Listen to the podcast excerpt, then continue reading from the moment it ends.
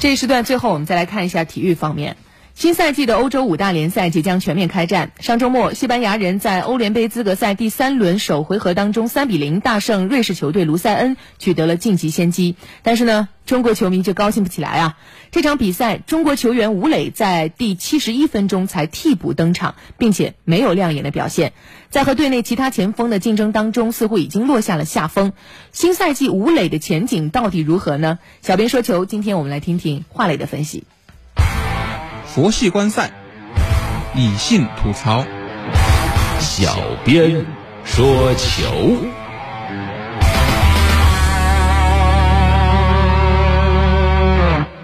对于西班牙人队来说，这场3-0的胜利可谓是酣畅淋漓。不过就在球队高奏凯歌一路向前的时候，中国球迷却难免有些担忧，因为吴磊似乎已经距离主力位置又远了一些。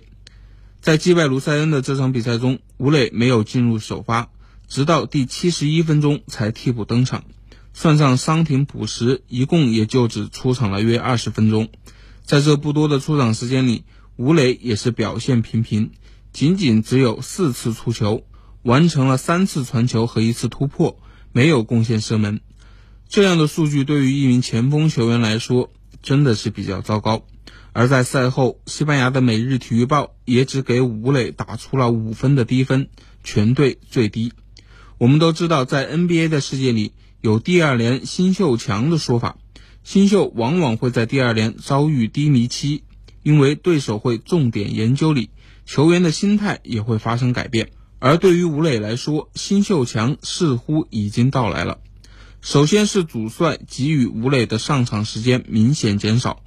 从第一场在54分钟替补登场，到第二场第65分钟出场，再到第三场第70分钟，比赛基本大势已定后才让吴磊上场。与其说是战术调整，更像是单纯的为了球队体能的轮换人。从上个赛季吴磊在西班牙人的3个进球不难看出，吴磊更习惯的进球方式还是和队友进行传跑配合，插入对手的防线空当射门得分，而和对手进行硬碰硬的身体对抗争抢传中球并不是吴磊的擅长。但是相比上赛季的主帅卢比，新帅加耶戈更偏爱传统的4-4-2阵型，通过强力的防守来破坏对手的进攻节奏，而在前场则更多利用前锋的个人能力来冲击球门。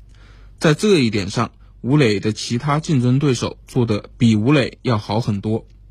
不过对于吴磊来说，虽然最近几场比赛发挥不算满意，但还远远没有到下定论的时候。毕竟吴磊的休赛期刚刚进行了肩部手术，身体还远远没有恢复到100%的状态，而这对比赛终究还是会有一定的影响。的确，吴磊的打法风格决定了他只有在和队友进行更多传跑配合的情况下，才能发挥出自己的最大威力。而在新赛季球队的阵容和战术都有一定变化的情况下，吴磊还需要和队友找到更多的默契，并且要及时的调整自己。